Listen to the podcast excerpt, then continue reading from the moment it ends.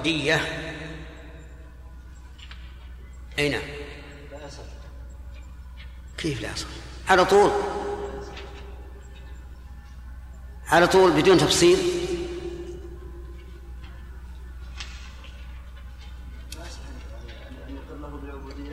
وهو هذه. ركز على هذا. فإن صالحه على الإقرار لأنه عبده لكنه أنكر العبودية لكنه لا يكون من باب صلح الإقرار ولكنه من باب, من باب صلح الإنكار. انتبهوا. يعني مثل الإنسان أمسك شخصا قال أنت عبدي قال لا وهو عبده حقيقة قال لا فقال أقر لي بالعبودية وأعطيك ألف درهم. يصح هذا. لكنه ليس من باب الصلح على إقرار لأن هذا الرجل ممكن أنه العبد. انتبهوا لهذا. أما لو أمسك حرا وقال تعال أقر بأنك عبد. لأبيعك والثمن بيننا أنصاف أو لأرهنك في في في دين أستدينه من شخص. نعم. قال ما ما في مانع. قال أبي أعطيك ألف ريال. وبرهنت عند هذا الشخص بياخذ منه مئة ألف ريال. ولا قال أعطى الرهن قلت هذا العبد. ولا قال لك أنت عبدي أنت عبد فلان؟ قال نعم. وأنت لا إذا قبضك نعم. فباب البلدة واسع. هل هذا جائز؟ لا. طيب. إيه، إذا قال أقر بديني وأعطيك منه كذا. سعد. لا شرحنا. ها؟ ما شرحنا. أنا عندي شرحنا. ما شرحناه شرحناه ها؟ طيب على كلها ما تبي شرح هذا واضح. آه رجل قال أقر بديني ولك نصفه أقر بديني ولك نصفه فأقر. قال أنا أطلبك عشرة آلاف ريال. أقر بها ولك منها خمسة. قال نعم. فأقر بها عند القاضي بأن في ذمتي لفلان عشرة آلاف ريال. على أنه سيعطيه منها؟ إيش؟ خمسة آلاف. يصح الإقرار ولا يصح الصلح. لأنه صالح عن عن بعض عن ماله ببعضه. ولكن الصحيح أنها أن في هذا تفصيل.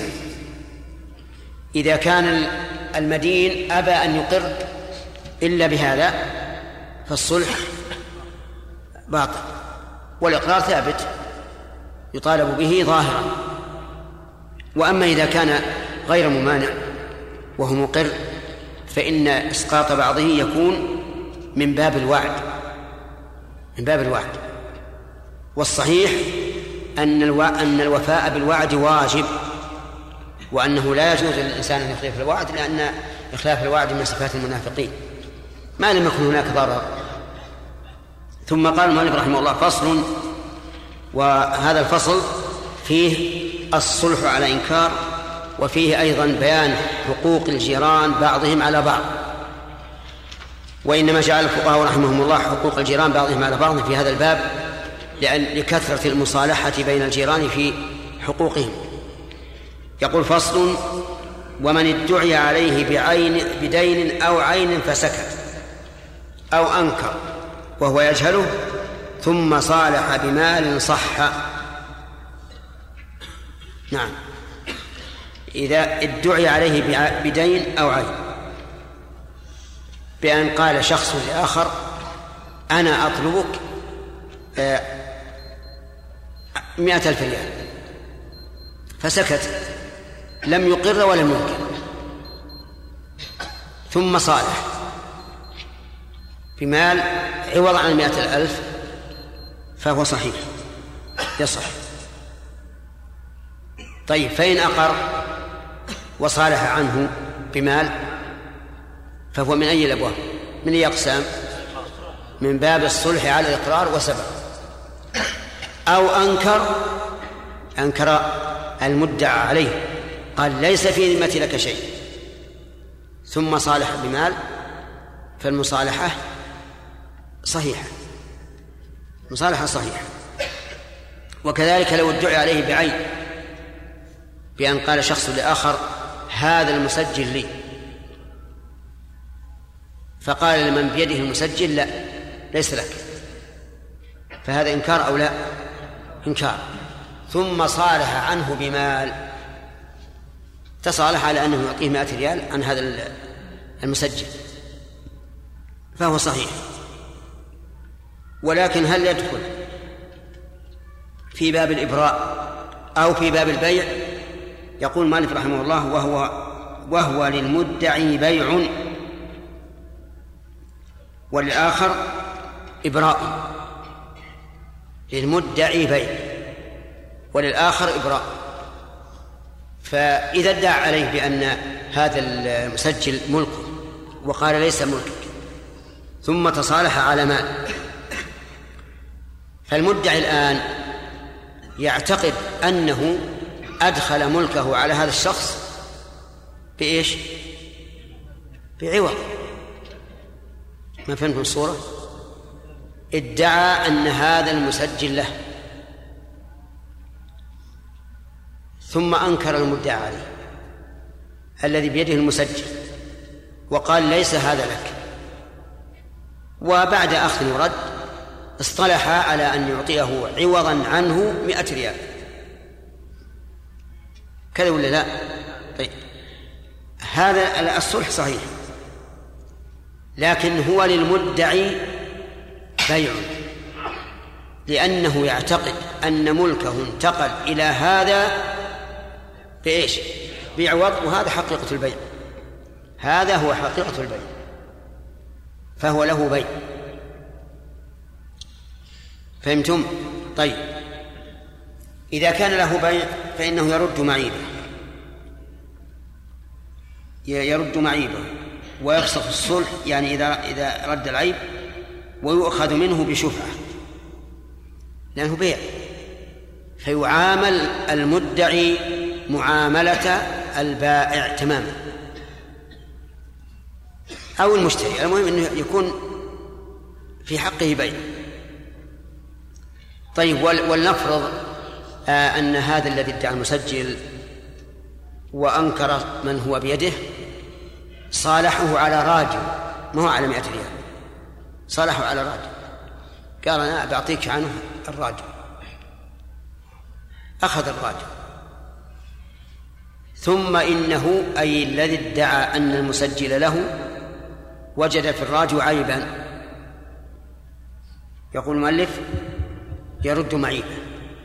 له أن يرد يقول والله أنا أخذت رادي ولكن تبين أن به عيبا وأنا قد أخذته منك على أنه عوض عن ملكي. فأنا أعتبر نفسي بائعا. فوجدت هذا العيب في هذا الراجو فلي أنا رده إذا رده تبقى دعواه على ما هي عليه أولا قبل الصلح. واضح يا جماعة؟ طيب. قال يرد معيبه ويفسخ الصلح. ويؤخذ منه بشفعة. يعني لو أن الذي ادعي عليه آه، العين أو الدين. أي أي نعم. هو كل واحد. يدعي عليه بدين أو بعين. المثال أنت. لو أنه صالح بنصيبه من أرض. يعني بأن كان المدعى به ثمنه كثير. فقال له يا فلان السيارة هذه ليست نعم خلينا نقول ادعى لي بالسيارة بأنها ملكه. قال هذه ليست ملك هذه لي. ثم صالحه أي من بيده السيارة صالح المدعي بنصيبه من أرض من أرض. فهنا نقول للشركاء في الأرض أن يأخذوا هذا النصيب بشفعة ليش؟ لأن المصالح يعتقد أنه أخذ هذا الشخص عوضا عن عن ملكه عن ملكه وهذا هو البيع. فيكون في حقه بيع يؤخذ منه بشفعة الآخر إبراء. إبراء فلا رد ولا شفعة من الآخر؟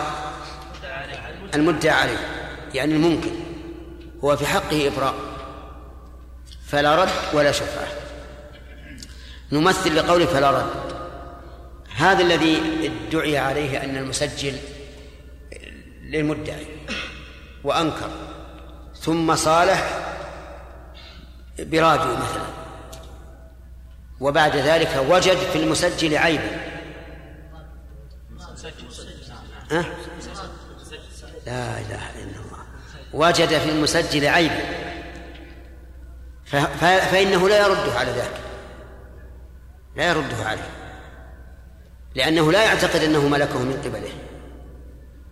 أليس كذلك؟ هذا المنكر يعتقد أنه ملك من الأصل وأن ذاك ليس له به ملك.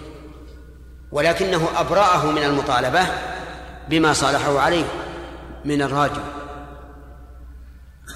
فإذا وجد المنكر أن في المسجل عيبا فإنه لا لا رد له. قال ليش إذا كان الراديو معيبا يرده علي؟ وإذا كان المسجل معيبا فلا أرده نقول هذا مقتضى الإقرار والإنكار. أنت حينما أنكرت أن هذا المسجل له تعتقد أنه إيش؟ أنه ملكك وأنك لم تملكه من قبله فكيف ترده عليه فهو في حقك إبراء فلا رد لك. كذلك لا شفعة. لا شفعة فيما لو كان المدعى به شقص شقصا من الأرض. شقصا من الأرض.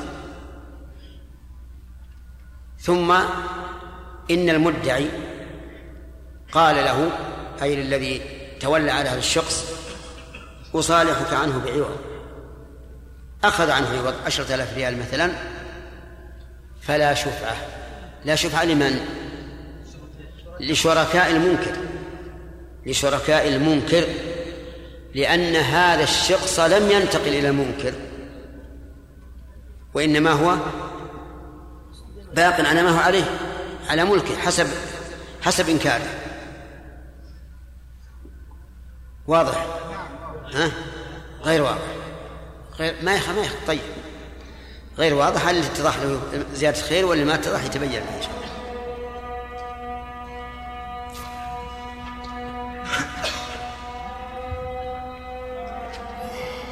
اللهم رب هذه الدعوة التامة والصلاة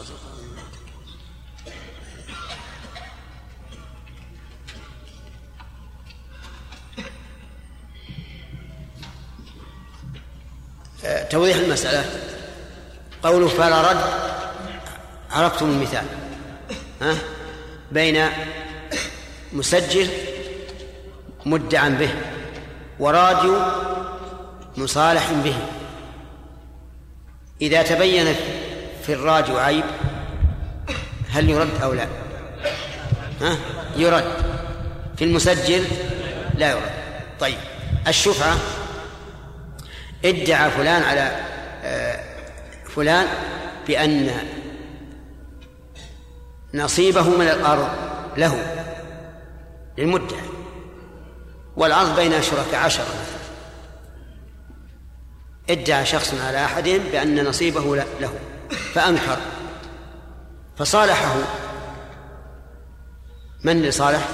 صالح المدعي المنكر على عوض. فأعطاه عشرة آلاف ريال عن النصيب هذا. فهنا لا شفعة. لا شفعة لمن؟ للشركاء التسعة. ليس لهم أن يأخذوا نصيب هذا الذي صالح بالشفعة لأنه لم ينتقل إليه بإيش؟ ببيع. أصله ملكه. ما انتقل. فلهذا لا يكون هناك شفعة. واضح الآن المسألة؟ واضح. لا كان آدم ما وضحت له. نعم. طيب الآن شوف فيه أرض بين سامح وبين أحمد. وادعيت أنت على على سامح إن الأرض اللي بيده يعني أن نصيبه من الأرض اللي بيده لك. وأنكر سامح. فصالحته أعطاك مئة ألف ريال عن عن هذا الدعوة. انتهيت أنت. هل لأحمد أنه يأخذ نصيب سامح بالشفعة؟ ليش؟ أي لأن ما في انتقال الملك الآن. سامح يقول ما زال الملك باقي. واضح. هذا معنى قوله فلا رد ولا شك.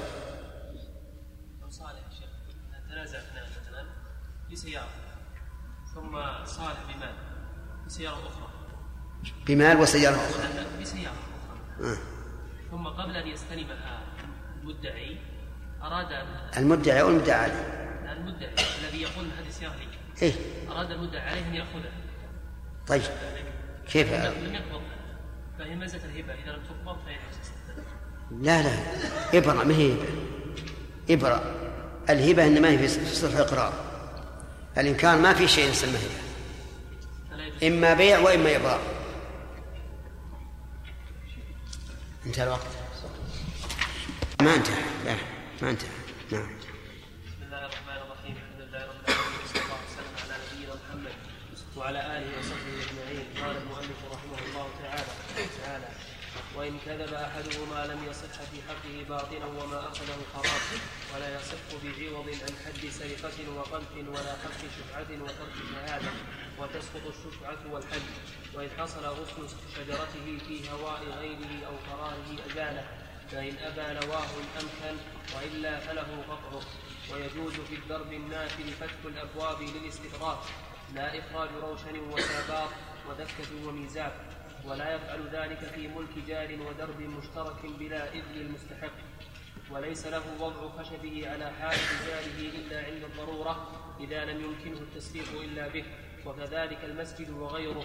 إذا انهدم جدارهما أو وإذا وإذا. انهدم جدارهما أو خيف ضرره فطلب أحدهما أن يعمره الآخر معه أجبر عليه وكذا النهر والملاك والفناء. بسم الله الرحمن الرحيم. الحمد لله رب العالمين وصلى الله وسلم على نبينا محمد وعلى آله وأصحابه ومن تبعهم بإحسان إلى يوم الدين. آه، ما هو الصلح على إنكار كمال. ما هو الصلح على الإنكار الصلح على الإنكار مثلا إذا كان الرجل ادعى على رجل مئة ألف ريال وأنكر ذلك الرجل أن يكون عليه مئة ألف ريال. فقال نذهب إلى المحكمة فصالحه على أن يدفع ألف ريال على أن لا يذهب فهذا جائز. طيب هذا الإنكار ما الفرق بينه وبين الصلح على إقرار؟ الإقرار هو أن يقر بأن هذا الدين عليه فعلا. نعم. هذا لا يجوز الصلح عليه لأنه صلح ببعض ماله عن بعض عن ماله عن بعض ماله تمام. الصلح على إنكار تارة يكون على عين وتارة يكون على دين. آدم مثل لما إذا كان على عين.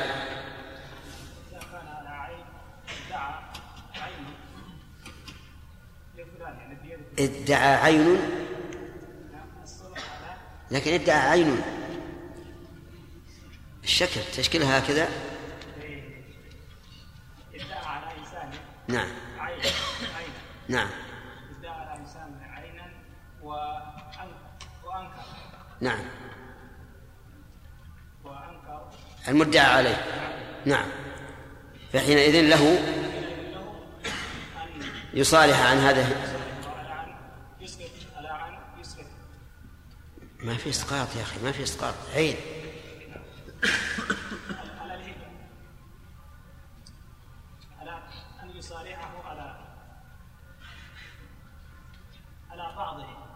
طيب. صالحوا على بعضه هذا يسمى هبه طيب.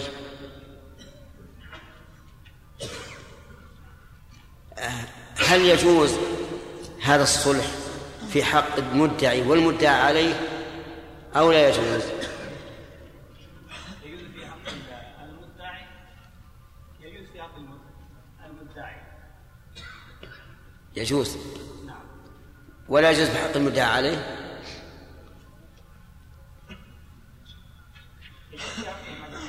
حقهما جميعا. خطأ.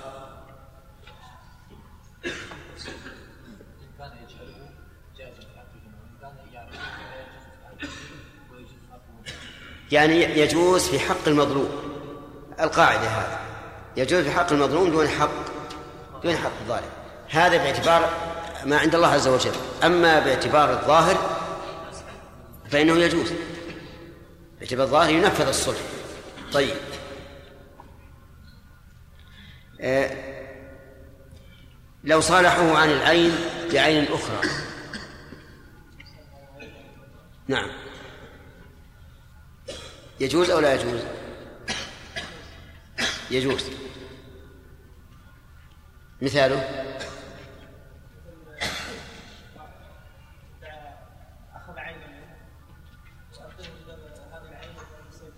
لا ما كيف أخذ عين؟ ما مثل بينك وبين جار صالح.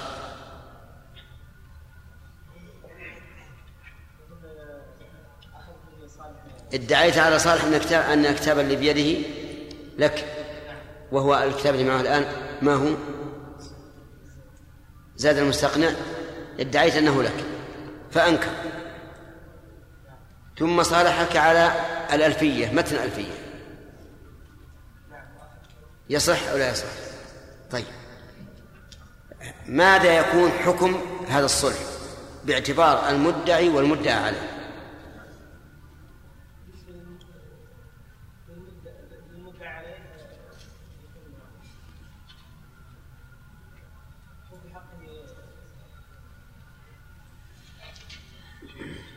هذا موجود بالمتن. لكن يبدو أنك ما حفظت المتن. طيب. بالنسبة للمدعي يجوز له ذلك. لكن ماذا يكون في حقه؟ حكم هذا الصلح في حق المدعي آه، عوض عوض. هو عوض حتى عند ذاك عوض. إبراهيم؟ بالنسبة للمدعي إيه. بيع. يكون بيعا. لأن المدعي يعتقد أن هذه العين التي ادعاها ملكه وأنه أخذ عنها عوضا. وهذا هو حقيقة البيع بالنسبة للمدعى عليه إبراء لأن ما فيه إلا أنه أبرأه من, من الدعوة. طيب ما الذي يترتب على هذا؟ هنا نعم أنت. إذا كانت العين التي أخذها المدعي معيبة فإنه يردها بالعين كأنه اشتراها ثابت. ها. طيب. والثاني لو وجد عيبا بما ادعي به عليه. نعم.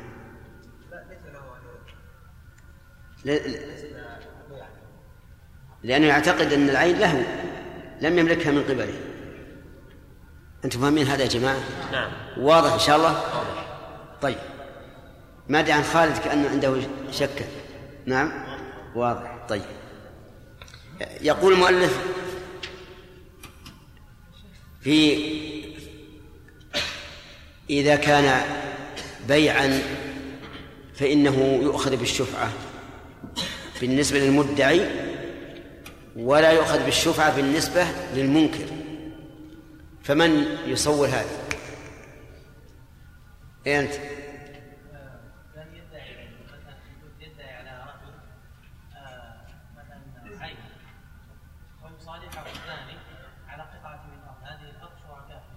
نعم.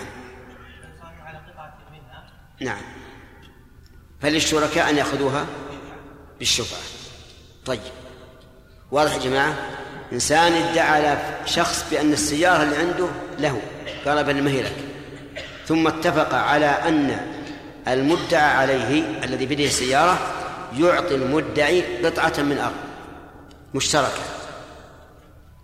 أفهمتم الآن؟ انتقلت هذه القطعة من الأرض إلى المدعي بعوض فتكون بيعا فللشركاء أن يأخذوها بالشفعة طيب بالنسبة للآخر نعم.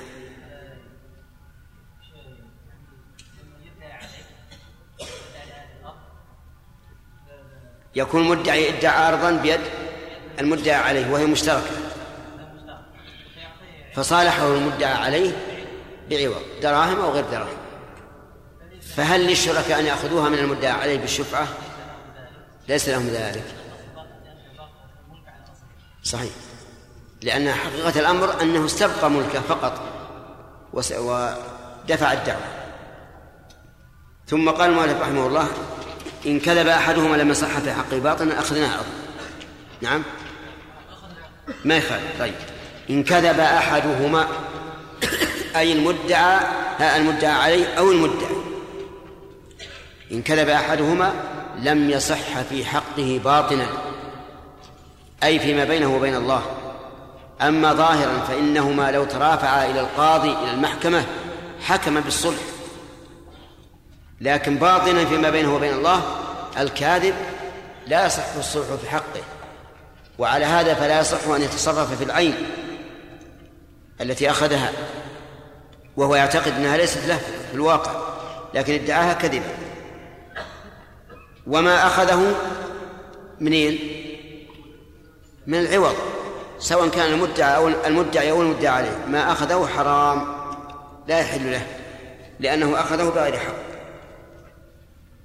مثال ذلك آه آخر مثال مثلنا به رجل ادعى على أن قطعة هذه الأرض له وهي أرض مشتركة فأنكر من بيده الأرض قال أبدا هذه ليست لك ثم اتفق على الصلح فأعطى المدعى عليه للمدعي مئة درهم عوضا عن إيش؟ عن عن الأرض إن كان المدعي صادقا والمنكر المدعى عليه كاذبا فالأرض إيش؟ حرام على المدعى عليه حرام. كالأرض المغصوبة تماما. وإن كان بالعكس المدعى عليه هو المحق. والمدعي هو المبطل. فالعوض الذي أخذه عن الأرض وهو الدراهم تكون حراما عليه. وهذا واضح وماشي على القواعد الشرعية لأن كل من أخذ شيئا بغير حق فهو حرام عليه. ثم قال ولا يصح بعوض يعني ولا يصح أي الصلح بعوض عن حد سرقة. لأن حد السرقة لمن؟ لله عز وجل. فلا يمكن أن يأخذ المخلوق عوضا عنه. وإذا بلغت الحدود السلطان فلا شبهة وعلم من قول عن حد سرقة أنه يصح عن المال المسروق. أن الصلح يصح عن المال المسروق. فلو أن شخصا سرق من آخر حليا فضاع الحلي واعترف السارق به ثم صالح عنه بعوض فالصلح جائز لا بأس به. لكن لو صالح عن حد السرقة فإنه لا يصح. طيب لو أمسك السارق وقال للذي أمسكه دعني وأعطيك عشرة آلاف ريال. لا ترفعني للولاة وأعطيك عشرة آلاف ريال. أيصح هذا أو لا؟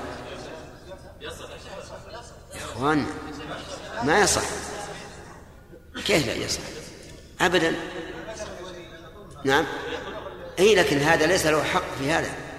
نفس الذي أمسكه ليس له حق. فإما أن يرفعه للولي وإما أن يستر عليه ويدعه إذا كان يرى أن المصلحة في ذلك. أما أن يأخذ عوضا عن هذا فلا يجوز. ثم فيه مفسدة عظيمة. يكون كل واحد يمسك على على شيء. نعم. يبذل العوض ويمشي. نعم. أي نعم. وكذلك أيضا لا يصح بعوض عن حد قذف. حد القذف لمن؟ لله وللمخلوق. هو للمخلوق لكنه فيه شائبة حق لله عز وجل. فلو قال المقذوف المقذوف للقاذف سأرفعك إلى ولي الأمر. فقال القاذف لا ترفعني. أنا أعطيك عن حقك في القذف مئة ألف. ولا ترفعني. فوافق. فهنا لا يجوز. لا يجوز عن حد القذف. لأن حد القذف لله عز وجل. فإما أن ترفعه إلى إلى ولي الأمر أو تتركه. لا سيما على القول بأنه لا يشترط لإقامة حد القذف مطالبة المقذوف. لأن بعض أهل العلم يقول لا يشترط في إقامة الحد مطالبة المقذوف لأنه حق لله حماية لأعراض المسلمين. ولهذا جاءت الآية الكريمة إن الذين لا. نعم.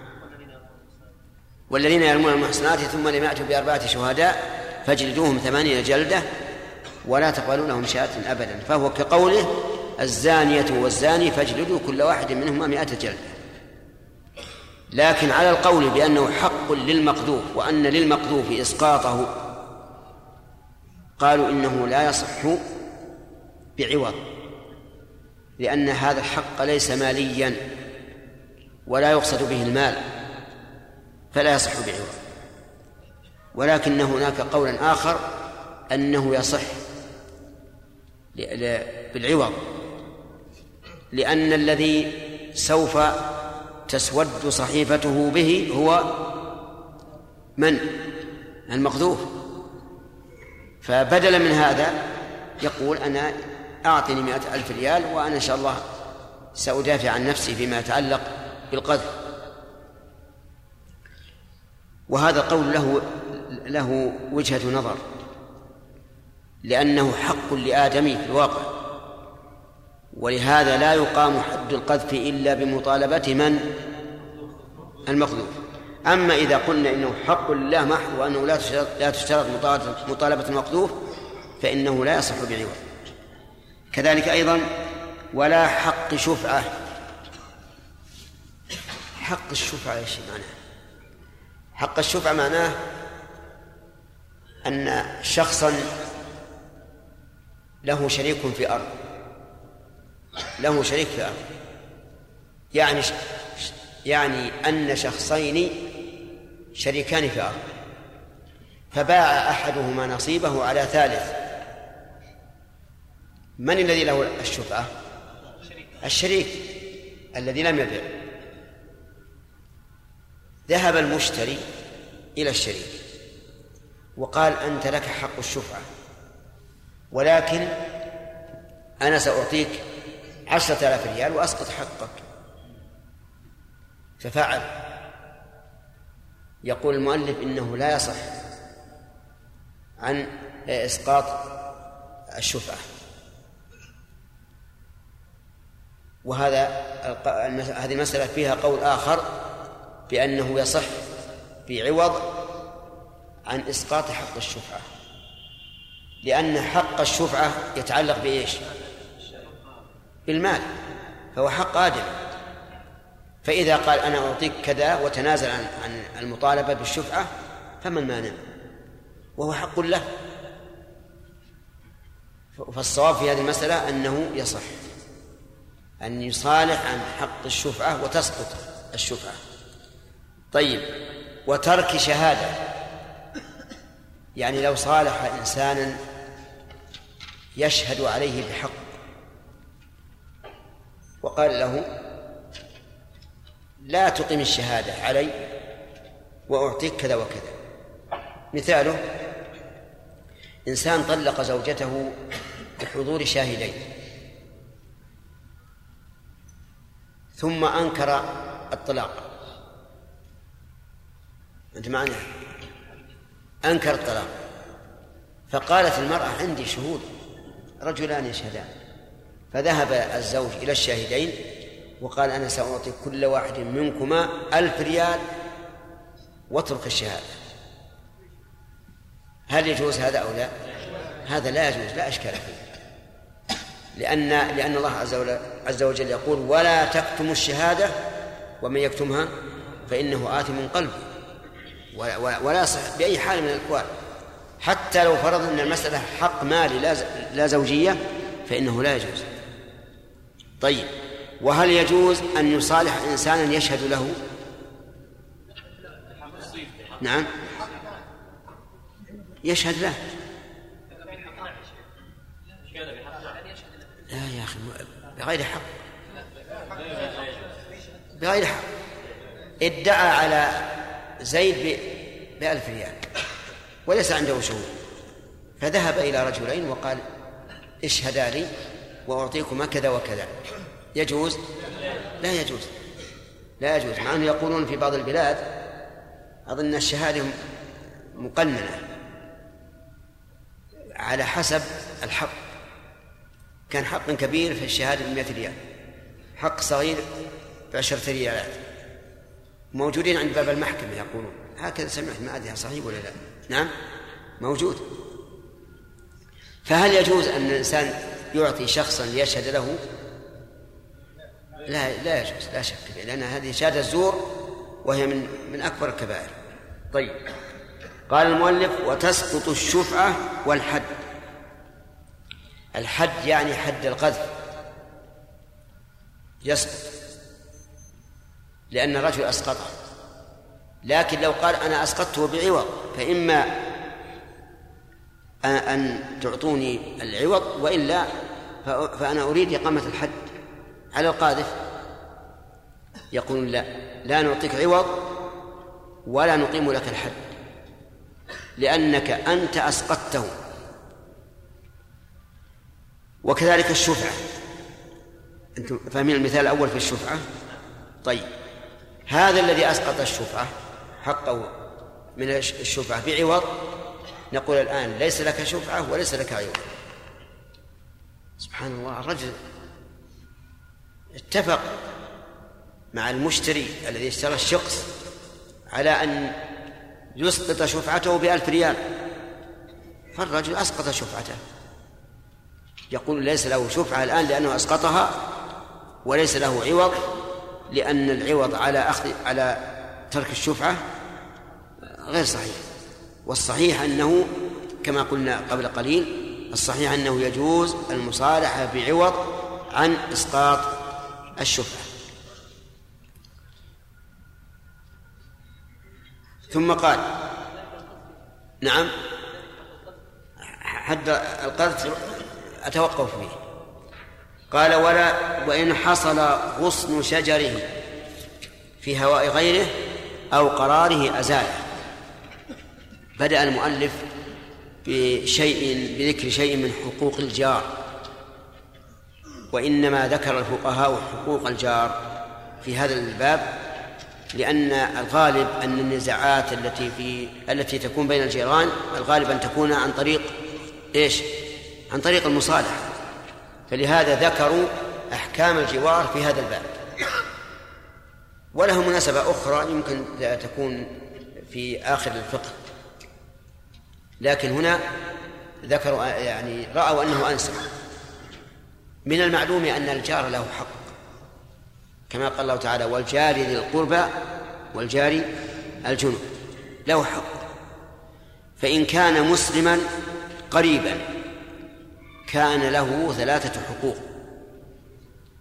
حق الإسلام وحق القرابة وحق الجوار. وإن كان مسلما غير قريب فله حقان. حق الإسلام وحق الجوار. وإن كان كافرا غير قريب فله حق واحد وهو حق الجوار. المهم أن الجار له حق. حتى أن النبي صلى الله عليه وسلم قال من كان يؤمن بالله واليوم الآخر فليكرم جاره. وقال والله لا يؤمن والله لا يؤمن والله لا يؤمن. قالوا من؟ قال من لا يأمن جاره بوائقه. يعني تعديه وظلمه. وحتى قال النبي عليه الصلاة والسلام ما زال جبريل يوصيني بالجار حتى ظننت أنه سيورثه. ولننظر في أنفسنا نحن هل نحن قمنا بحق الجوار؟ هذا استفهام. والجواب؟ نعم.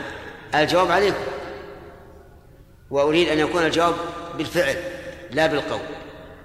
أكثر الناس بغفلة عن هذا الحق ولا يرون أن للجار حقا. نعم ولكن هذا خطأ. الذي ينبغي للإنسان أن يواصل جاره بحسب ما ما تقتضيه الحال والطبيعة طبيعة البلد مثلا طبيعة الناس وأن يكف شره عن الجار. يعطيه من الخير ويكف الشر. حتى قال الرسول عليه الصلاة والسلام إذا طبخت مرقة فأكثر ماءها وتعاهد جيرانك.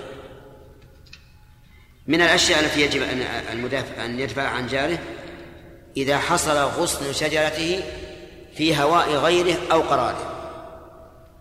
الهواء المكان المرتفع. والقرار الأرض. القرار الأرض والهواء ما فوق الأرض. إذا حصل غصن الشجرة في الهواء بأن يكون الإنسان عنده شجرة في بيته ولها أغصان متدلية على ملك جاره. هذا الهوى القرار إنسان عنده شجرة في البيت لكنها من الشجر الذي يمتد على الأرض. مثل مثل بطيخ يمتد على الأرض. حصل غصن هذه الشجرة في أرض جاره هذا نقول حصل في القرار ولا في الهواء في القرار. هناك شيء ثالث يمتد أيضا إلى الجار وهو العروق. والعروق في باطن الأرض. فعندنا الآن ثلاثة أشياء. غصن على القرار غصن في الهواء والثالث عروق في باطن الأرض. أما الغصن في الهواء أو على القرار فإنه يجب على صاحب الغصن أن يزيله إذا طالبه صاحب الأرض الذي هو الجار. إذا قال أزل عني هذا الغصن وجب عليه أن يزيله فإذا قال صاحب الشجرة هذا الغصن ينفعك يظلك تجلس أنت وأهلك في ظلال هذا الغصن تستأنس. نعم. قال أنا لا أريد هذا. أنا أريد أن تزيل هذا الغصن. هل يلزم صاحب الشجرة؟ نعم يلزم. و وكذلك لو كان في القرار. يعني تسرح الأغصان على الأرض فإنها فإنه إذا طالبه الجار يجب عليه إزالته. وعلم من هذا الكلام أن الهواء ملك لصاحب الأرض. الهواء ملك لصاحب الأرض. إلى إلى أين؟ نعم. إلى السماء الدنيا. أو إلى الغيب. الظاهر إلى السماء الدنيا. نعم. فلا يمكن لأحد أن يتخذ روشنا أو ما أشبه ذلك على أرضه إلا بإذنه. طيب بقينا في القسم الثالث ما هو؟ العروق. إذا امتدت عروق الشجرة إلى أرض الجار فهل للجار أن يطالب صاحب الشجرة بقطع العروق؟ نقول في هذا تفصيل. إن كانت العروق تؤذيه أو تضره فله أن يطالب. وإن كانت لا تؤذيه ولا تضره فليس له حق المطالبة لأن هذا مما جرت العادة بالتسامح فيه. واضح؟ طيب. تؤذيه بأن كانت تنقل الندى يعني الرطوبة لأن العروق رطبة تنقل الرطوبة إلى الأرض أو كانت ربما تبرز على الأرض على سطح الأرض. الضرر بعض الأشجار يكون لها عروق قوية تدفع حتى الحصى. وهذا إنسان عنده آه، قبو قبو في الأرض. وعروق شجرة الجار تدفع الجدار. ربما تدفعه حتى يسقط أو ربما تشقه إذا كان من الطين ثم تدلى بهذا القبو هذا ضرر. فلصاحب الملك أي صاحب الأرض أن يطالب صاحب الشجرة بإيش؟ بقطع هذه العروق أما إذا كان لا يتأذى ولا يتضرر فلا فلا يلزمه بإزالتها. لأن هذا مما جرت به مما جرت به العادة بالتسامح فيه. أزاله. فإن أبى إن أبى من؟ صاحب الشجرة. أبى أن يزيله لواه الفاعل صاحب الأرض. أي لوى الغصن. إن أمكن يعني إن أمكن ليه وإلا فله قطعه. فصار. هذا الغسل له مراحل. المرحلة الأولى أن نطالب من؟ صاحب الغسل بالإزالة. الثاني إذا إذا أبى يلوى الغسل. فإن لم يمكن ليه لكونه قاسيا أو لا يمكن أن يلتوي إلا بالكسر فله فله كسر قطع. دفعا للأذى طيب لو أن صاحب الشجرة قال لصاحب الأرض أنا أصالحك على أن تدفع أن أدفع لك كل شهر كذا وكذا. فهل هل تصح الأجرة؟ نعم. طيب. يقول لا تصح الأجرة لأن الأغصان تمتد وتكبر. فيكون ما تشغله فيما بعد مجهولا أو معلوما مجهولا. فلا يمكن أن تكون بأجرة. نعم لو فرض أنه استأجره آه آه نعم أجره إياه على حسب المساحة.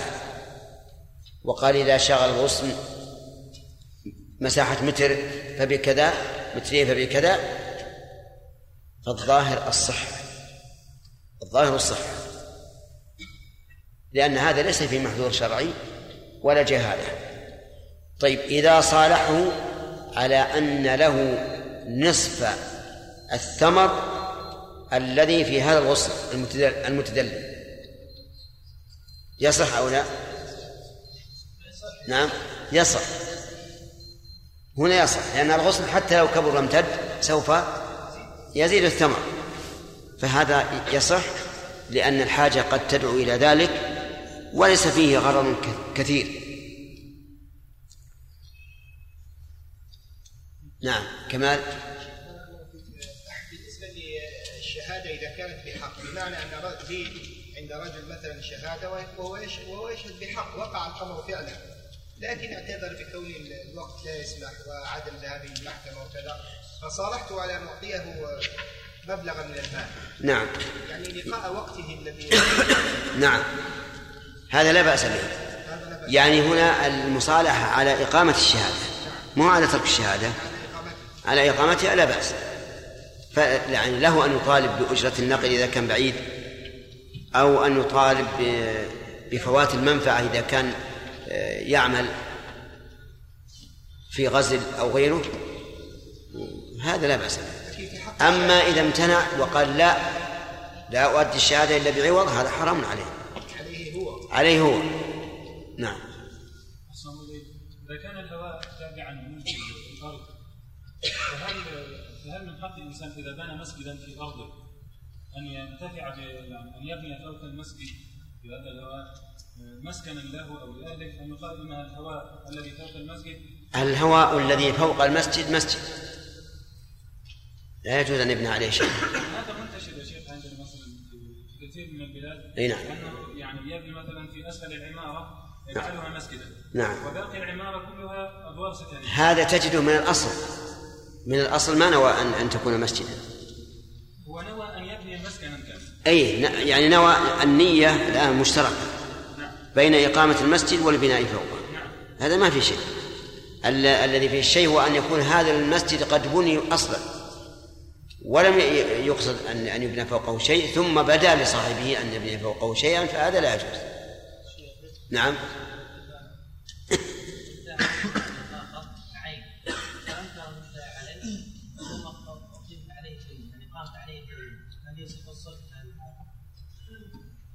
بعد المصالحة؟ إذا قامت البينة ما هي مشكلة لأن لأن الصلح يكون بيع وشراء. ما هو مشكلة. نعم. سليم. إذا كان الإنسان الإنسان حق وأنكر صاحب الحق الذي عليه الحق أنكر صاحب الحق. وقال صلحت. صلحت على بعض المال حين ما نوى منه ان يعطيه فكان يبقى يطلع المقصد يبقى يطلع إلى القاضي وش يكون هذا؟ هذه مرت علينا. فيما مر علينا؟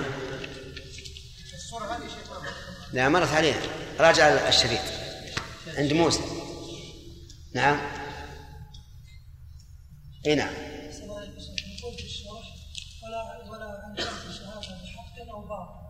إي نعم. حتى الآن بالحق يجب عليه أن يشهد.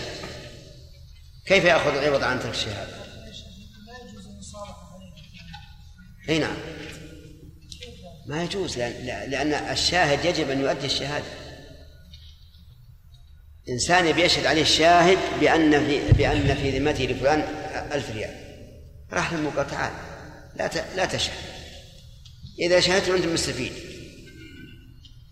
ويكون عليه ضرر. أنا بعطيك شرط لي ولا تشهد. ليس يشهد له يعني يشهد على ها؟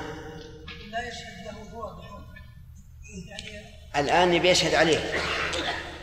يبي يشهد عليه بحق. فقال له الذي عليه الحق قال له لا تشهد وأعطيك كذا.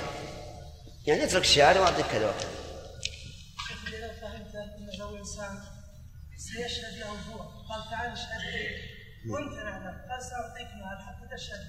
لا لا لا. هذا هذا ما يسأل عن الشهادة. هذا عن أداء الشهادة أو تحمل الشهادة. اللي ذكرت. نعم فؤاد. إيش؟ نعم.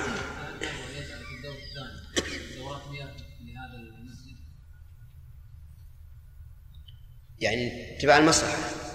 هو إذا كان المسألة تأسيس فليفعل ما شاء. ولينوي ما شاء. إذا كان تأسيس أما بعد أن تم الإنشاء وتأسس فيبقى الشيء على ما هو عليه. ليس تأسيس إنما بني على أنه مسجد كون ثم ضاقت بهم الأرض فقالوا نجعل الدورات لهذا المسجد في الدور الثاني. ما في بأس. المحظور أن تكون الدورات تحت والصحيح أنه لا بأس بها خالد؟ إذا كانت العمارة من أدوار الدور الأرضي مسجد ثم تلفت العمارة وهدم وأراد بناءها من جديد هل يلزم أن يجعل الدور الأرضي مسجد؟ أي نعم. يجب أن يقيم مسجدا في الدور الأرضي على حسب مساحة المسجد الأول. إلا إذا كان جعله مصلى. لأنه يوجد في بعض العمارات الكبار يجعله مصلى مو مسجد. فالمصلى ليس بمسجد. له أن يغيره ينقله من مكان إلى مكان وله أن يرفع الصلاة فيه مطلقا. نعم.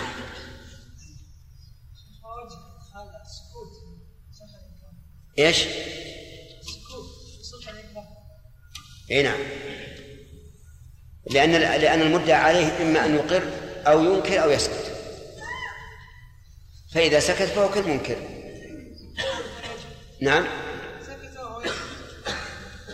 لا سكت وهو يجهل. نقول نعم صالح عن هذه الدعوة.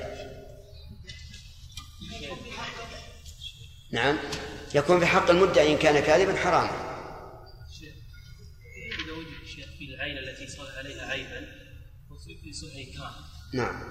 فقال لا أريد أن أردها ولكن أريد أرش العيب كما سبق لنا. إيه. له ذلك نعم. لأن حكم حكم البيع. نعم.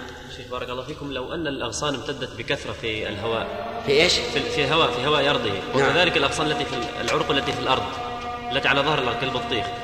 فأزالها واحتاج واحتاج في إزالتها إلى يعني جهد كبير.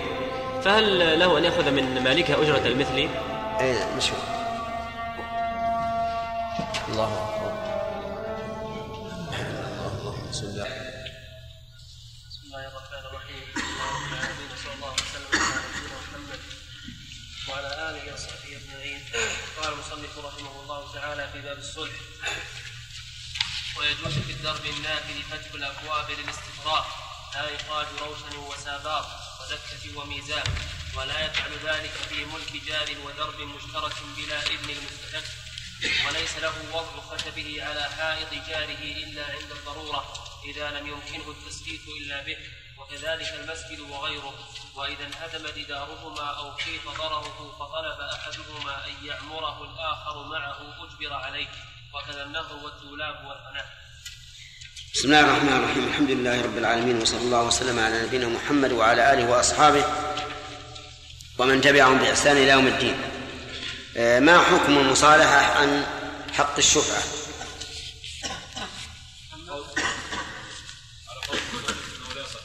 المذهب أنه لا يصح. ثم ماذا عن الشفعة؟ يسقط حقه. نعم. هل هناك قول آخر على كلامك؟ الم- المذهب. على إسقاط الشفعة. لأنها؟ حق مالي وحق نعم. ليس هناك مانع من العوض فيدخل في عموم الحديث. الصلح جائز بين المسلمين. طيب. آه، هل يصح الصلح عن حد القذف؟ لا يصح. مطلقا. ها؟ المذهب طيب. هل على كلامك المذهب هل هناك قول آخر؟ نعم. يصالح متى؟ إذا وصل إذا وصل إلى الإمام ولا قبل؟ قبل أن يصل الإمام. طيب. توافقون على هذا؟ نعم المذهب لا يصح. والقول الثاني إذا لم يصل إلى حد الإمام فإنه تصح المصالحة لكن على رأي من يرى أن حد القذف حق لله يقول لا تصح المصالحة مطلقا ما رجحنا شيء هكذا هكذا قيل. نعم. طيب. يقول المؤلف إذا حصل غصن شجرته في هواء غيره أو قراره. ما معنى العبارة؟ في هواء غيره أو قراره.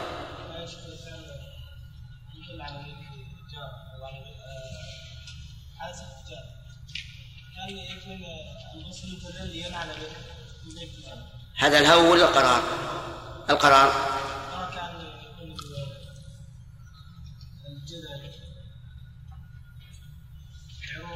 لا. إيش الجدل؟ الجدل لابد إنه في في مو في في ملك كان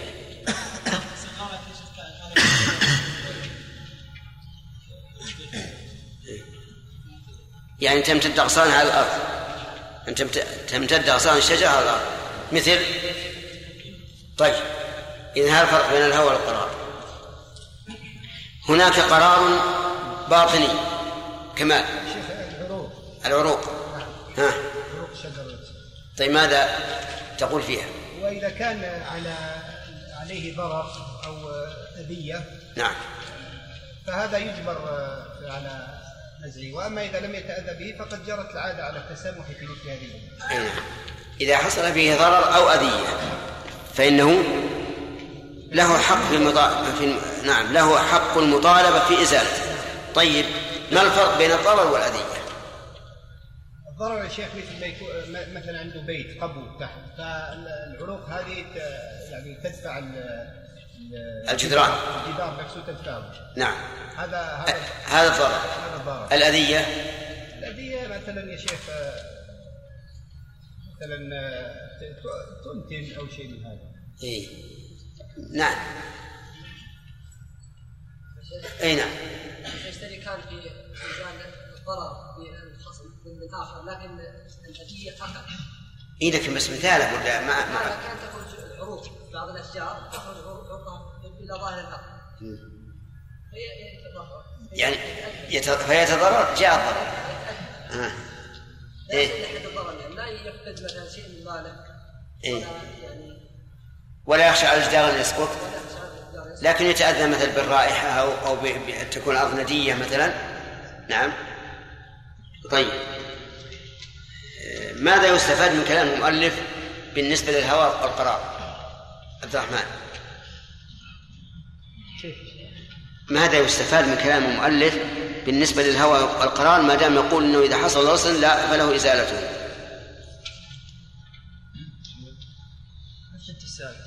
ها؟ ما فهمت السؤال. ما فهمت. المؤلف يقول إن حصل غصن شجرته في هواء غيره أو قراره أزاله. ماذا يستفاد من هذا من هذا من هذا الحكم؟ يعني أنه له مصالحة عليه بعوض لا. أن الهواء تابع لصاحب الأرض. أن الهواء تابع للقرار. طيب. وأن القرار الأسفل تابع لما فوقه. كذا. توافق على هذا؟ طيب. لو وضع مسعى تحت المسعى الآن.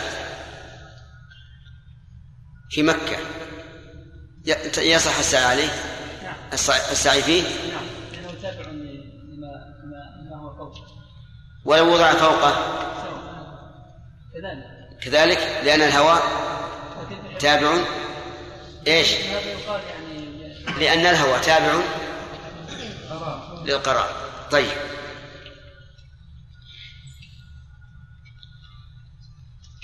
إذا أبى مالك الغسل أن يزيله عقيل. من يروي؟ من وقع عليه الضرر لو الغسل ما في ضرر. الغسل متدلي من فوق ها. من اللي ينويه من؟ وقع عليه من الجار ولا صاحب الغصن الجار. كيف يتصرف في ملك غيره؟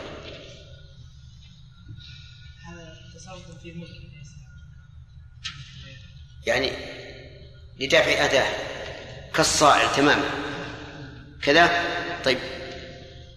إذا لم يمكن ليه بحيث يكون من الأغصان التي إذا لويتها انكسرت. ها؟ إيش المؤلف يعني وأنت عندك فيها إشكال؟ يعني له أن يقطع الغصن الذي يتدلى على ملكه؟ له ذلك. ها. متأكد؟ عازم؟ طيب. ثم أنا أنا أخذ درس جديد يقول مالك رحمه الله ويجوز في الدرب النافذ فتح الأبواب للاستقراض للاستطراق. الدروب يعني الطرق تنقسم إلى قسمين قسم نافذ وقسم مسدود لا ينفذ. الطريق النافذ ملك لأهل البلد كلهم ملك للجميع. فيجوز أن يفتح بابا للاستطراق في الدرب النافذ سواء من أول الدرب أو من وسطه أو من آخره. ما دام بيته ممتدا من أول الشارع إلى إلى آخره. ما دام هو الاستطراق فهو ملك عام. له أن يفتح الباب. وقول الاستطراق مفهومه فتح الباب للهواء وهو ما يعبر عنه بالفرجة. أو ما يسمى بالوقت الحاضر إيش؟ الدريشة. نعم. هل يجوز أن يفتح الدريشة أو الفرجة في ال- في الجدار؟ أو لا؟ نقول نعم يجوز. إذا جاز فتح الباب للاستطراق ففتح الباب للهواء من باب من باب أولى لأنه لا يضر أحدا. ولأنه يجوز أن يرفع جداره يعني يهدم جداره حتى لا يبقى إلا نحو قامة الرجل. إذا له أن يفتح المنافذ الهوائية وله أن يفتح الأبواب للاستفراغ وظاهر كلام المؤلف لا فرق بين أن يفتحه في مقابل باب جاره أو في غير مقابل باب جاره لأن الطريق ملك للجميع. وهذا كذلك. لا فرق بين أن يكون أمام بيت جاره أو لا. إلا إذا كان الجار يتأذى بفتح باب جاره أمامه فحينئذ لا لا يحل له أن يفتحه أمام باب بيت جاره. لقول النبي صلى الله عليه وسلم لا يؤمن أحدكم نعم. من كان يؤمن بالله واليوم الآخر فليكرم جاره. وقال والله لا يؤمن والله لا يؤمن والله لا يؤمن من لا يأمن جاره. بوائقه. يجوز أيضا نعم. الاستطاع. لا إخراج روشن وساباط ودكة وميزاب. هذه لا يجوز إخراجها في ال- في الدروب النافذة. إخراج الروشن والسباط والدكة والميزاب الروشن هو أن يجعل سقفا لا يتصل بالجدار الآخر. والسباط أن يتصل بالجدار الآخر. أو بالعكس. فلا يجوز أن يخرج على الشارع العام شيئا زائدا عن ملكه. وجه ذلك أن الهواء تابع للقرار وهذا الطريق ملك لعامة الناس. فلا يجوز أن تخرج شيئا يكون على هواء هذا الطريق. وكذلك الساباط لو كان الإنسان مثلا له بيتان يفصل بينهما طريق نافذ فأراد أن يجعل جسرا بين البيتين فإنه ليس له ذلك لماذا؟ لأن الهوى تابع للقرار والشارع ملك لعامة الناس لا يختص به أحد دون آخر وظاهر كلام المؤلف رحمه الله سواء كان في ذلك ضرر أم لم يكن. بل ظاهر كلامه حتى ولو كان في ذلك مصلحة لمن طرق هذا الشارع مثل أن يكون ظلا يقي من الشمس ويقي من المطر فإنه ليس له ذلك. والصحيح خلاف هذا. الصحيح أنه لا بأس أن يخرج ما جرت به العادة. مما لا يضر الناس. فإن كان مما يضرهم فإنه لا يجوز. حتى لو أذن من له الولاية على البلد كرئيس البلدية مثلا أن أن يخرج هذا الساباط أو الروشن وهو يضر بالناس فإنه ليس له أن يفعل. فالقول الراجح في هذه المسألة أن يقال له إخراج ما جرت به العادة بشرط إيش؟ أن لا يضر الناس. فإن أخرجه وكان نازلا بحيث يضرب الراكب أو ما أشبه ذلك فإنه ممنوع. ودكة الدكة العتبة. يعني ليس له أن يخرج عتبة. ولو كان بيته أرفع من الشارع فإنه لا يحل له أن يخرج عتبة في الشارع. لماذا؟ لأن الشارع ملك للجميع هذه واحدة.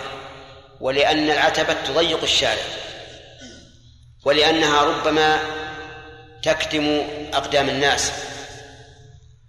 لا سيما إذا كان الشارع يتطرق معه أناس كثيرون. فلا يجوز أن يخرج دكة أي عتبة. وظاهر كلام المؤلف ولو كان الشارع واسعا ولو بإذن من له الإذن في ذلك. وهذه أيضا يقال فيها ما قلنا في الروشة والدكة والسباط وهو أنه إذا لم يكن في ذلك ضرر بأن كان الطريق واسعا والعتبة منخفضة ولا ضرر فيها على أحد فله أن يفعل ذلك كما جرت بالعادة. أما ما يفعل بعض الناس الآن يجعل في الشارع الضيق درجا ربما يصل إلى خمس درجات أو ست درجات فهذا لا يجوز. لأن في ذلك تضييقا للشارع وضررا على المسلمين والشارع ليس ملكا لأحد هو ملك عام. أو ميزاب الميزاب ما هو؟ المثل يعني الذي يصب منه الماء من السطوح. فلا يجوز أن يخرج على الدرب النافذ إذا ماذا نصنع؟ نعم نجعل المطر يصب في داخل البيت ويخرج من أسفل. وهذا ظاهر كلام المؤلف أنه لا يجوز مطلقا سواء كان في ذلك أذية وضرر أم لا. وسواء كان بإذن من الولي ولي الأمر في البلد أو لا. والصحيح خلاف ذلك. الصحيح أنه له إخراج الميازين بشرط ألا يحصل بها ضرر لأن هذا عادة الناس. حتى في عهد النبي عليه الصلاة والسلام الميازيب تكون على شارع الأسواق. فالصواب أنه يجوز أن يخرج الميزان بشرط ألا يكون في ذلك ضرر. الضرر بأن يكون المزاب نازلا يضرب رأس الراكب وما أشبه ذلك. فإن قال قائل الضرر لا بد أن يكون في الميزاب لأنه إذا جاء المطر فسوف يصب على المار فيقال هذا أولا ليس دائما وثانيا الناس في بيوت الناس في أوقات المطر الشديد الذي تصب الميازيب منه سوف يكونون في البيوت لا يخرجون. وهذا ضرر مغتفر. في جانب المصلحة التي تكون للناس. يقول ولا يفعل ذلك في ملك جار ودرب مشترك إلا بإذن المستحق. هذا النوع الثاني من الدروب. الدرب المشترك هو الذي ليس بنافذ. الشارع الذي ليس بنافذ مشترك للجيران. هم أحد هم أهل الحق فيه. فلا يجوز أن يخرج هذه الأشياء الأربعة التي هي آه، الروشن والصباط والدكة والمزاء إلا بإذن المستحق. من هم المستحقون؟ هم الذين لهم أبواب شارعة على هذا الدرب. هؤلاء هم المستحقون.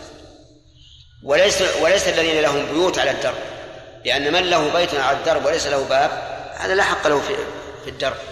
لكن إذا كان له باب فله حق في الدرب فلا يجوز إخراج هذه الأربعة إلا بإذنه. فإذا أذنوا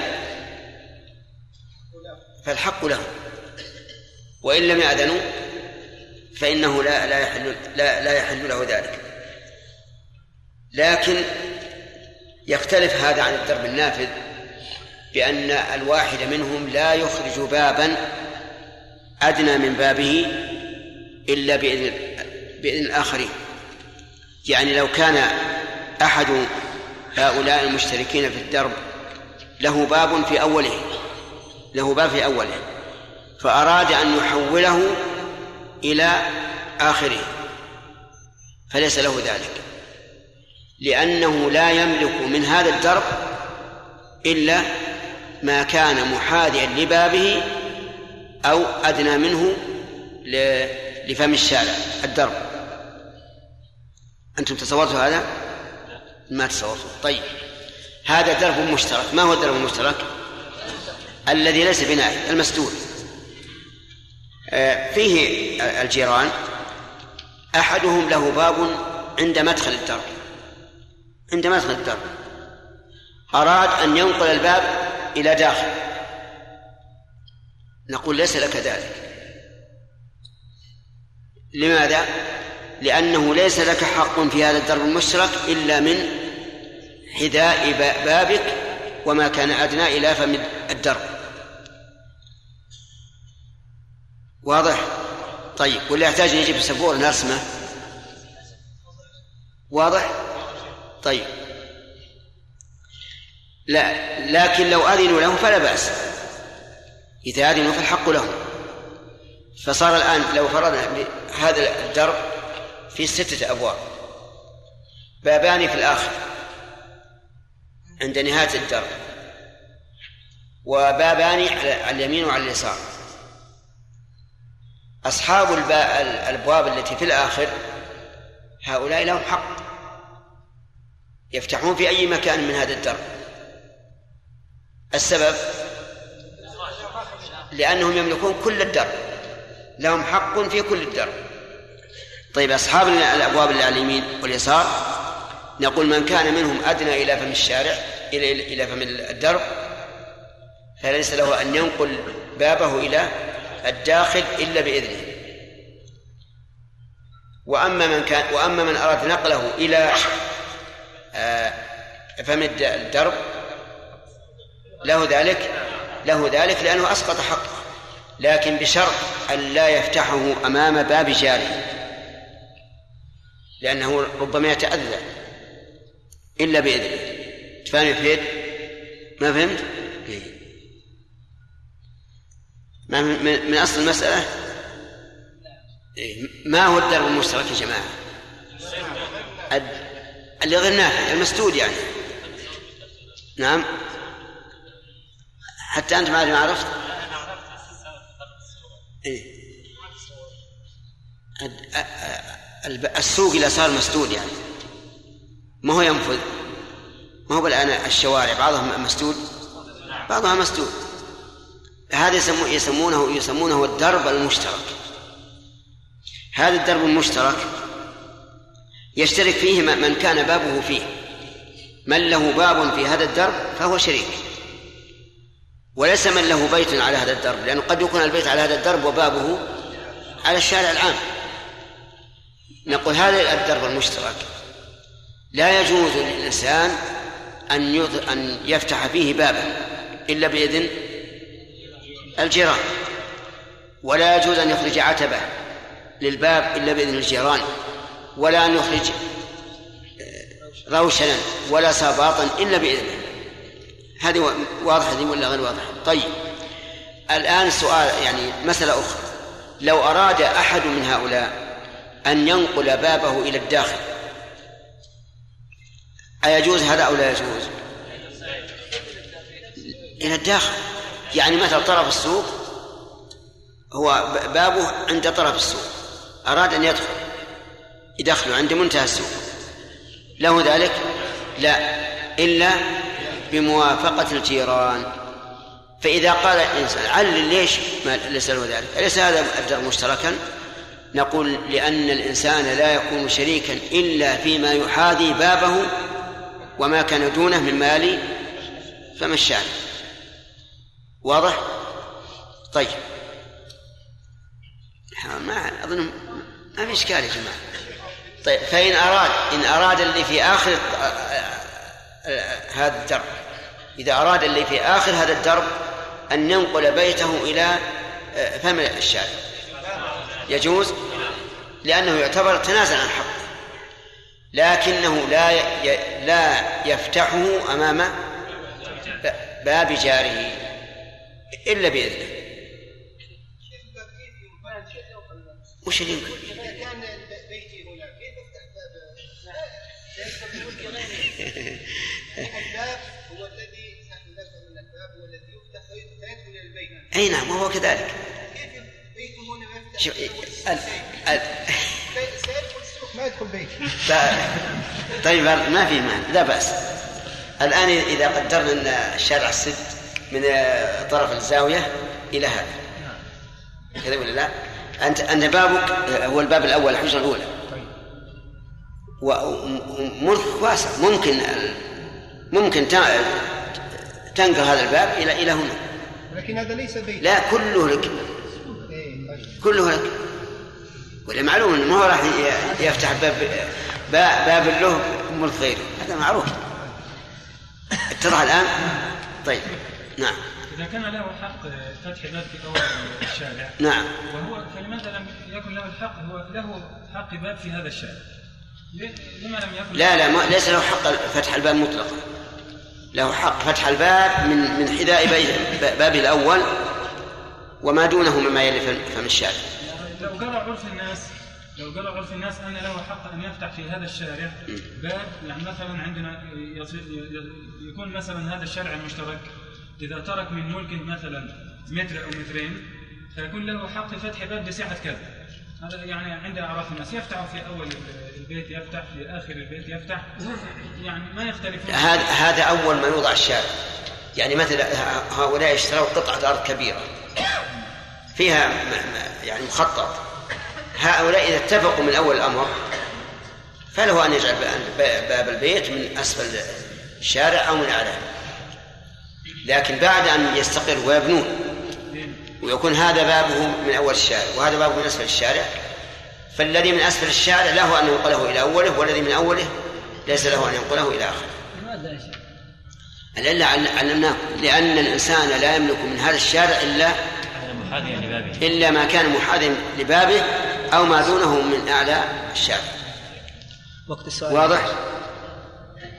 طيب. لكن اشترطنا في هذه في- في مسألة نقل الباب رضا ال... نعم. لا يشترط في نقله إلى إلى أعلى الطريق أن لا يكون أمام باب جاره. طيب هل له أن يفتح بابا للهواء في الطريق في الطريق المشترك نعم له ذلك. ولا يحتاج إلى إذن. والسبب أنه لا ضرر على أهل على أهل الشارع. ولأنه له الحق في أن يهدم من جداره إلى مقدار قامة الرجل. فإخراج النوافذ للهواء لا بأس به. طيب يقول ولا يفعل ذلك في ملك الجار ودرب مشترك بلا إذن المستحق وليس له وضع خشبه على حائط جاره إلا عند الضرورة. هذه مسألة جديدة. الجيران لا بد أن يكون بينهم جدار. هذا الجدار إما أن يكون لواحد منهم فقط أو يكون أو يكون مشترك. إذا كان لواحد منهم فهو ملكه وإذا كان مشتركا فهو ملك الجميع. وكلام المؤلف الآن فيما إذا كان خاصا بأحدهما أي بأحد الجارين. فهل للثاني أن يضع خشبه على هذا الجدار؟ يقول المؤلف إذا كان هناك ضرورة فلا بأس. إذا كان هناك ضرورة فلا بأس. وإلا فليس له ذلك. الضرورة أن لا يمكنه التسقيف إلا به. مثل أن يكون أن أن يكون الخشب قصيرا.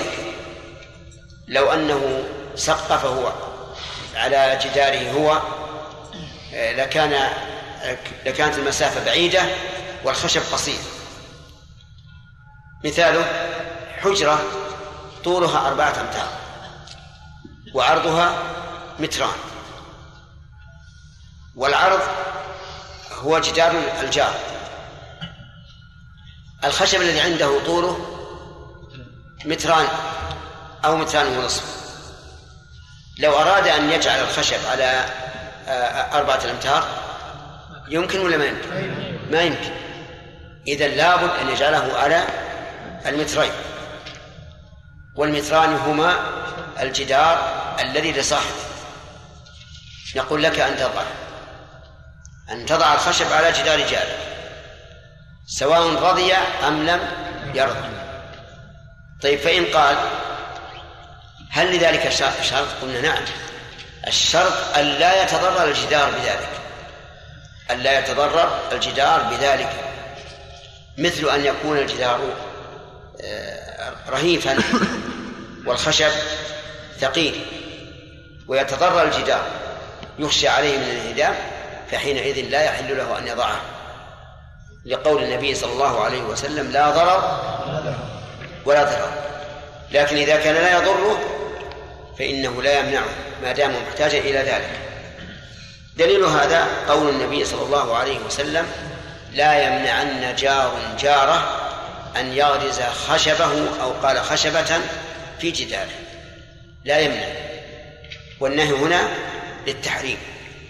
وإنما حرم النبي صلى الله عليه وسلم المنع لأن في وضع الخشب مصلحة لصاحب الجدار ومصلحة للجار. أما مصلحة الجار فظاهر لأنه يسلم من أن يقيم أعمدة ويقيم سقوفا قوية تحمل الخشب.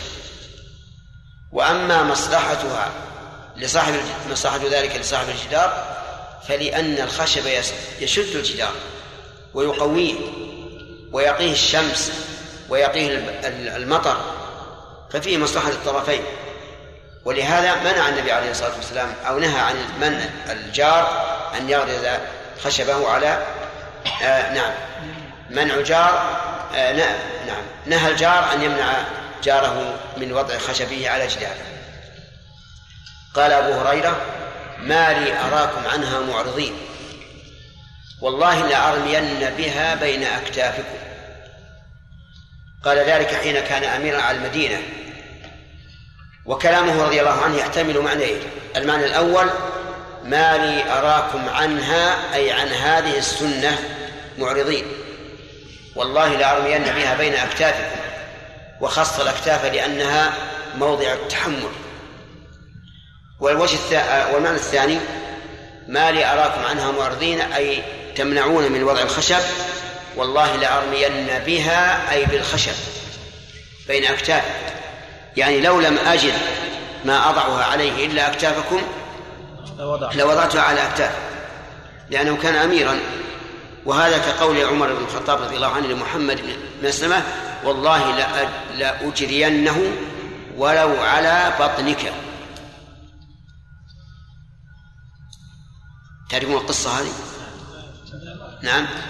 القصة أن أن له آه، ملكان أن له ملكين وبينهما ملك لجار فأراد أن يجري الماء من ملكه إلى ملكه الثاني مارا بملك جاره فمنعه الجار ما يمكن تجري الماء على على أرضه.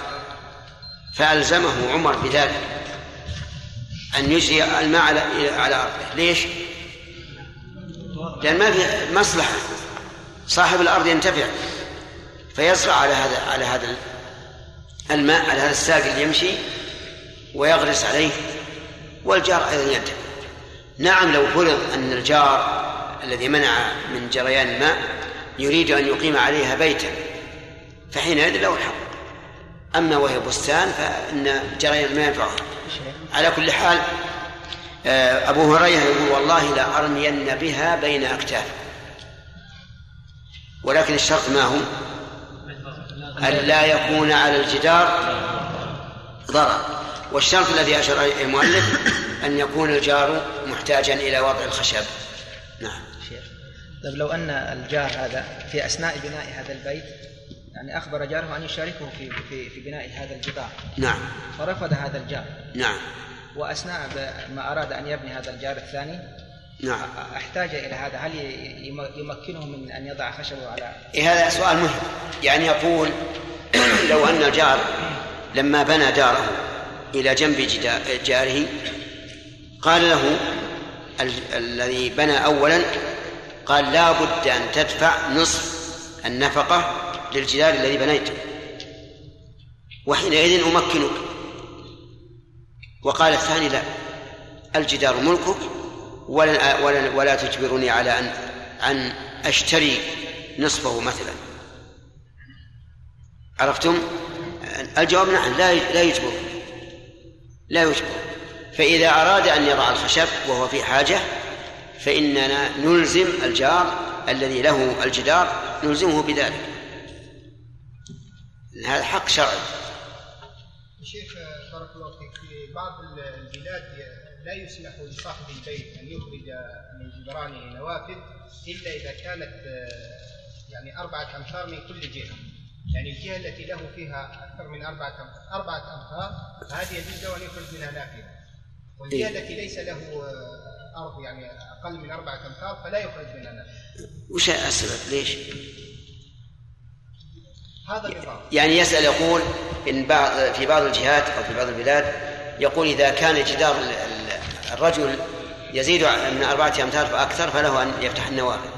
وإن كان دون ذلك فليس له أن يفتح النوافذ. نقول هذا لا وجه له في الواقع. نعم. أبدا. وش الفرق بين أربعة أمتار وأقل؟ الإنسان يستطيع يرى أكثر من 20 متر. أين نعم. ها قصدك النوافذ يعني إذا صار بينه وبين جاره المقابل؟ نعم. كذا؟ نعم بيت في وسط مثلا في وسط أرض. أنا فهمت أن لابد يكون جدار البيت أربعة أمتار فأكثر. لا الأرض الأرض. يعني اللي بينك وبين جارك بينك وبين جارك آه. هذا أيضا لا وجه له يقال النافذة إذا كانت تطل على جارك. وتكشفه فهذه ممنوعة سواء كان بينك وبينه أربعة أمتار أو أقل أو أكثر طيب كيف يفتح للهواء؟ يرفعها يرفعها لا هم يقولون حتى لو جعلت حتى لو رفعتها حتى لو جنب السقف لا غلط الممنوع والواجب أن يضع سترة تمنع مشارفة الأسفل فهمت؟ وأما إذا كان بيضع جدار رفيع لا يمكن الإنسان أن أن ينظر منه إلا إذا كان يبي يصعد على السلم فهذا لا يمنع حق. يعني معنى هذا أيضا الجدران القصيرة ممنوعة.